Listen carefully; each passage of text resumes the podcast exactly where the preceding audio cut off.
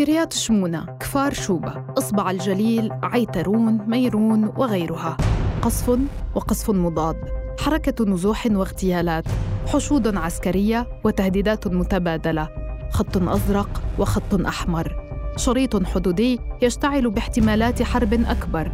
ومساع دبلوماسية في الكواليس تبحث عن تدوير الزوايا وتربيع الدوائر. سعيا للتوصل إلى حل وسط ينزع فتيل التوتر على جبهة عارفت سنوات طويلة من الهدوء الحذر قبل حرب غزة. غارة غارة علي غارة علي تدخل المواجهة العسكرية بين حزب الله اللبناني وإسرائيل شهرها الرابع. مواجهة تراوح مكانها في منطقة أعلى من التصعيد المحسوب وأقل من الحرب الشاملة. توازن دقيق يقف على ما يبدو على أساس هش. فإلى متى سيتمكن الطرفان من المحافظة على هذه المعادلة؟ وما هي الصيغة التي يمكن لها وقف هذا التأرجح الخطر بين الهدوء والانفجار؟ بعد أمس من أثير الجزيرة أنا روعة أجيب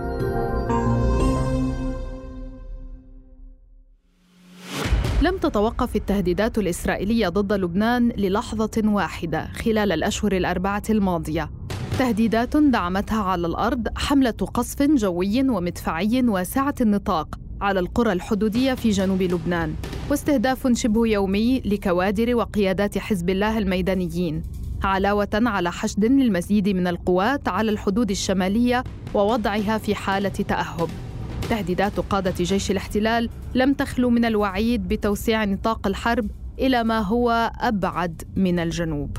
حذر وزير الدفاع الإسرائيلي يوآف جالنت حزب الله من التصعيد على طول الحدود الشمالية قائلا إن ما فعلناه في غزة يمكن أن نفعله أيضا في بيروت تشعر إسرائيل بالضغط فاستمرار التصعيد وحشد القوات يعني استمرار شل الكثير من مرافق الحياة الاقتصادية وبقاء سكان البلدات الشمالية بعيدا عن منازلهم. لكن المؤسسة العسكرية في تل أبيب تعتبر أن هذا ثمن يجب أن يدفع لتغيير الواقع الأمني على الحدود وضمان عودة الهدوء مرة أخرى. فما هي المسافة بين التهديدات الإسرائيلية وممكناتها الواقعية؟ أنطوان شلحت الباحث المختص بالشؤون الإسرائيلية أهلا بك بمعنى آخر هل لدى إسرائيل من الأوراق ما يؤهلها لدفع حزب الله بعيدا عن الحدود واستعادة الهدوء كما يشدد قادتها منذ أشهر أم أن لتهديداتها أهدافا أخرى؟ يعني أنت تعلمين أن آه، مسألة التهديدات المتبادلة سواء آه، من طرف إسرائيل أو من طرف حزب الله آه، لها أيضا أهداف تتعلق بسؤال الردع برأيي أن ما يجري في منطقة الحدود الشمالية بالرغم من أن ما يقال عنها بأنها آه، مسألة توترات أمنية أو قصف متبادل ولكن هناك تقديرات حتى هنا من داخل إسرائيل بأن ما يجري هو حرب حقيقية. يعني لا ينشر عنها الكثير آه، تعلمين آه، كل موضوع العمليات الحربية سواء في المنطقة الجنوبية في قطاع غزة أو حتى في المنطقة الشمالية تخضع لرقابة عسكرية صارمة. ولذلك لا تصلنا الكثير من التفاصيل. قبل يومين أو ربما قبل يوم واحد كان هناك اختراق من قبل مسيرتين أطلقهما حزب الله باتجاه منطقة قريبة من مدينة عكا. والتقارير التي نشرت حول المسيرتين أشارت ربما لأول مرة إلى أن عملية الاختراق هذه تمت بدون أن تتمكن أجهزة الرادار الإسرائيلية من التقاطها.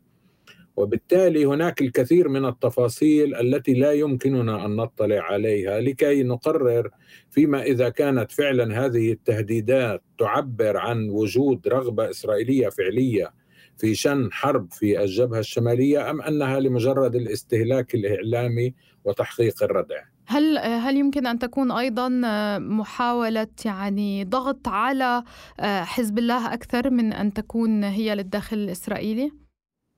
يعني أنا أظن أنها نعم محاولة ضغط على حزب الله، لا تنسي أن الداخل الإسرائيلي أيضا يضغط على القيادة الإسرائيلية السياسية والعسكرية، يعني هناك إجلاء لحوالي مئة ألف إسرائيلي من منطقة الحدود الشمالية. يعني المحللون العسكريون الإسرائيليون يقولون إنهم لا يذكرون في كل تاريخ الحروب الإسرائيلية حتى الآن أنه أقيم حزام أمني داخل الأرض الإسرائيلية. هذه أول مرة يكون فيها حزام أمني في داخل الأراضي التي تعتبر جزءا من إسرائيل.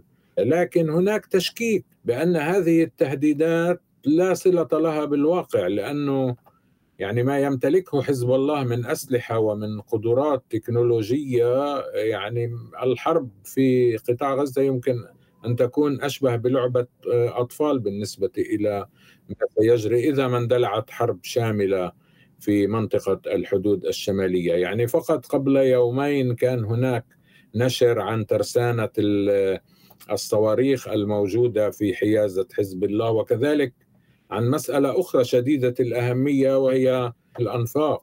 هي أيضا مسألة شديدة الخطورة وهم يعتقدون أن الأنفاق التي قام حزب الله بحفرها منذ 2006 ويعني كما تشير التقارير الإسرائيلية هي أيضا يعني عصية على الاستيعاب عصية على الفهم وفي حال اندلاع أي حرب شاملة في الجبهة الشمالية يمكن أن تؤدي إلى إلحاق أضرار كبيرة بمنطقة الحدود الإسرائيلية وكذلك بالجبهة الداخلية. طيب في أكتوبر الماضي نقلت تقارير صحفية أن وزير الدفاع الإسرائيلي يوآف جالنت اقترح توجيه ضربة استباقية لحزب الله اللبناني ردا على عملياته على الحدود لكن اقتراحه أجهد آنذاك من قبل مسؤولين عسكريين آخرين ما هي طبيعة المقاربة العسكرية الإسرائيلية الحالية تجاه ملف لبنان وكيف تؤثر التباينات الداخلية على هذه المقاربة؟ يعني المقاربة العسكرية الإسرائيلية التي حتى الآن يعبر عنها وزير الدفاع جالانت ويعبر عنها قادة الجيش الإسرائيلي هو أن الجيش الإسرائيلي جاهز ليخوض معركة شاملة في الجبهة الشمالية. ولكن داخل مثل هذا الأمر يقال بأن إسرائيل تفضل أن يتم التوصل إلى الأزمة المندلعة في منطقة الحدود الشمالية عن طريق الوسائل الدبلوماسية. أنا أظن إنه هذا التلميح الذي يصدر أيضا عن القيادات العسكرية فيه جزء من هذه المقاربة. يعني إسرائيل لا تستطيع أن تقول إنها ليست جاهزة للحرب بالتأكيد.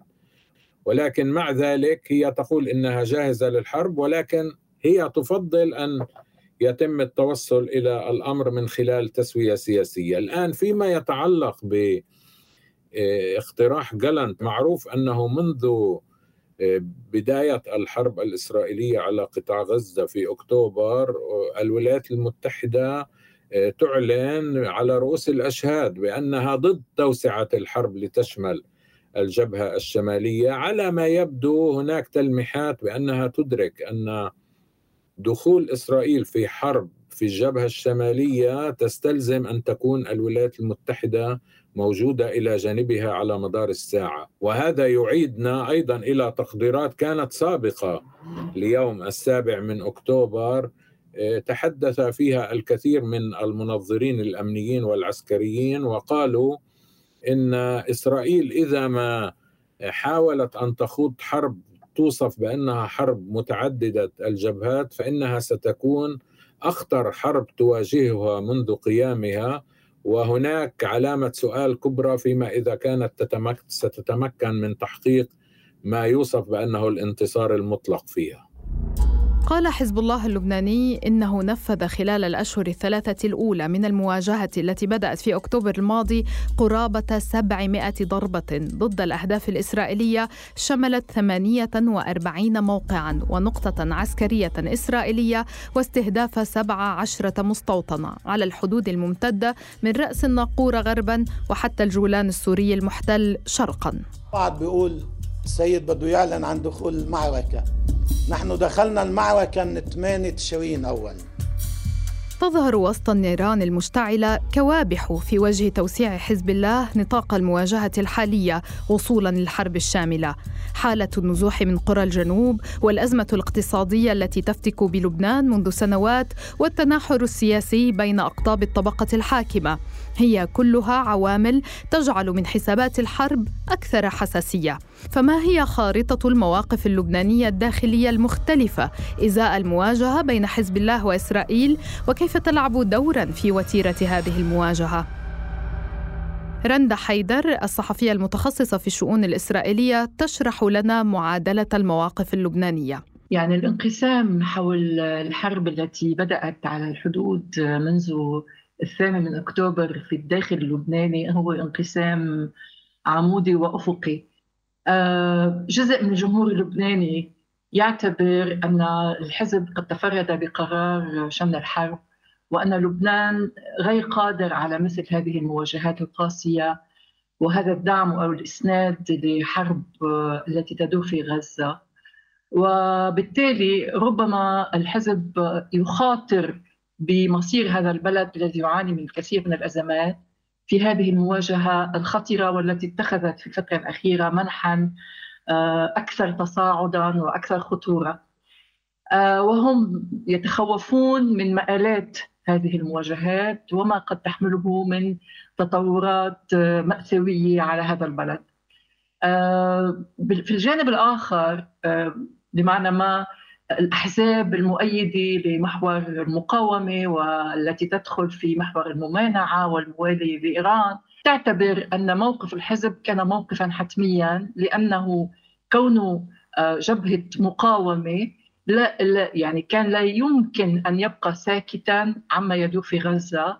هناك أيضا حجة أخرى يدافع فيها أنصار حزب الله ومحور المقاومة عن هذه عن هذه المواجهات أو عن هذا الدور الذي يقوم به الحزب بأنه آه، لو حتى لو أن الحزب لم يتدخل لكانت إسرائيل قد استغلت حرب غزة للاعتداء على لبنان. تجاه هذا الواقع بالطبع كل المجتمع اللبناني أو كل الشعب اللبناني متضامن مع أهل الجنوب وما يعانونه لا سيما القرى التي تتعرض يوميا للقصف وهي التي في مواجهة الجيش الإسرائيلي وبالتالي يعني هل المواجهة الحدودية بين حزب الله وإسرائيل تزال مرتبطة بحرب غزة أم أنه قد أصبح لها ديناميكيتها الخاصة المتصلة بعناصر أخرى داخليا وإقليميا؟ هناك أمرين يعني بالطبع بالأساس هذه المواجهة أو هذه الجبهة فتحت تضامنا مع غزة وبالتالي رأينا تماما أنه عندما أعلن لأول مرة وقفة النار في أواخر شهر تشرين الثاني نوفمبر في غزة أي لمدة أسبوع أو عندما حدث تبادل الأسرى والمخطوفين أيضا توقف إطلاق النار وتوقفت العمليات على الجبهة اللبنانية ثم عادت عندما عادت المعارك في غزة. فبالتالي هذا الارتباط ما زال موجودا واليوم أيضا موجود. يعني هناك عدد من الإسرائيليين الذين يقولون أن استمرار الحرب في غزة كما نعلم أن اليوم هناك أسئلة كثيرة في في داخل إسرائيل. متى ستنتهي حرب غزة وكيف يمكن الخروج من المعركة قبل الدخول في رفح يعني وكل هالمسائل؟ هناك من يقول أن استمرار الحرب في غزة واستمرار التصعيد في لبنان يدفع إلى حرب حتمية في لبنان، حرب إسرائيلية في داخل لبنان، يعني الارتباط أصبح أيضا يعني التصعيد اللبناني مرتبط أيضا بتطورات المعركة في داخل غزة لا سيما في حال دخول إسرائيل إلى رفح، المواجهات التي بدأت محدودة وضمن نطاق جغرافي معين في الأشهر الأولى في الشهر الأول والثاني من من المواجهات في لبنان، أيضا أصبح لها كما قلت تماما ديناميتها، يعني بمعنى آخر. توسعت نقاطها الجغرافية لم تعد محصورة في خمسة, خمسة كيلومتر كما كانت. باتت الاستهدافات تطال أماكن بعيدة ومدن مثل نبطية أو صيدا. دخل فيها عنصر الاغتيالات السياسية كما رأينا في الضاحية الجنوبية مع اغتيال العروري وأيضا اغتيال رئيس قائد فرقة رضوان ولكن من ناحية أخرى رغم هذه الدينامية الخاصة ورغم هذا التصعيد الخطر هناك أيضا عناصر أخرى إقليمية ودولية تساهم دائما في عدم توسع هذه الحرب. هناك الموقف الإيراني الذي على ما يبدو حتى الآن لا يرغب ولا يحبذ أن تتحول المواجهات الإسنادية إلى حرب أوسع. وهناك أيضا الموقف الأمريكي موقف الإدارة الأمريكية إدارة بايدن الذي أيضا لا يريد ابدا توسع هذه المواجهات. ومن هنا أيضا المساعي الدبلوماسية التي يبذلها المفوض الرئاسي الخاص عيمس هوكستين من أجل تسوية سياسيه بالخلافات. في عام 1996 شنت إسرائيل عملية عسكرية على الجنوب اللبناني تحت اسم عناقيد الغضب انتهت العملية آنذاك بتفاهم سمي بتفاهم نيسان وهو اتفاق غير مكتوب رعته الولايات المتحدة وفرنسا وينص على التزام إسرائيل وحزب الله بعدم التعرض للمدنيين على جانبي الحدود يعيد شهر نيسان للبنانيين ذكرى أحداث أليمة خذلت فيها القبعات الزرقاء المدنيين اللبنانيين كما يقولون. في الثامن عشر من إبريل نيسان عام 1996 قتل 106 من المدنيين اللبنانيين في قصف إسرائيلي في إطار عملية ما سمي بعناقيد الغضب. الحراك الدبلوماسي الذي بدأته بعض القوى الدولية في الأسابيع الأخيرة يرى في صيغة تفاهم نيسان قاعدة يمكن الانطلاق منها من أجل تحقيق الهدوء في جنوب لبنان وذلك بعد إضافة عناصر جديدة إليه على رأسها تقديم حزمة من المساعدات الاقتصادية لمساعدة لبنان. جاء تفاهم نيسان في الماضي في ظل ظروف مغايرة تماما عما هو قائم الآن داخليا وإقليميا رندا حيدر هل يمكن لذلك التفاهم أن يكون فعلا قاعدة للتفاهمات التي يجري الحديث عنها اليوم؟ بالحقيقة تفاهمات نيسان أنا برأيي تجاوزها الزمن يعني التغيرات اللي طرأت على الساحة اللبنانية أو على الجبهة اللبنانية منذ عناقيد الغضب أو تفاهمات نيسان حتى اليوم يعني أصبحنا الآن في وضع عسكري ومختلف عما كان عليه في السابق بالطبع أنه تحييد المدنيين كان مبدأ أساسي في تفاهمات نيسان ولكن إلى جانب هذه التفاهمات نحن آه، هناك الأهم من ذلك يعني القرارات الأخيرة التي أنهت لأنه بعد تفاهم نيسان ظلت عمليات مواجهات والصدامات مستمرة إلى آه، حين 2006 حين يعني طبق القرار 1701 بالطبع معادلة آه، تحييد المدنيين كان أمر أساسي. آه ولكن يعني اليوم الواقع الجيوسياسي الجيوستراتيجي تغير شوي. وما هي أبرز العقبات التي يمكن أن تواجهها جهود التهدئة اليوم؟ المساعي الدبلوماسية اليوم أو بالأحرى العمل الدبلوماسي يتركز على مسألتين. المسألة الأولى آه تحقيق انسحاب حزب الله إلى ما وراء إلى مسافة 10 كيلومتر عن الحدود مع لبنان، هذا هو المطلب الإسرائيلي بشكل أساسي.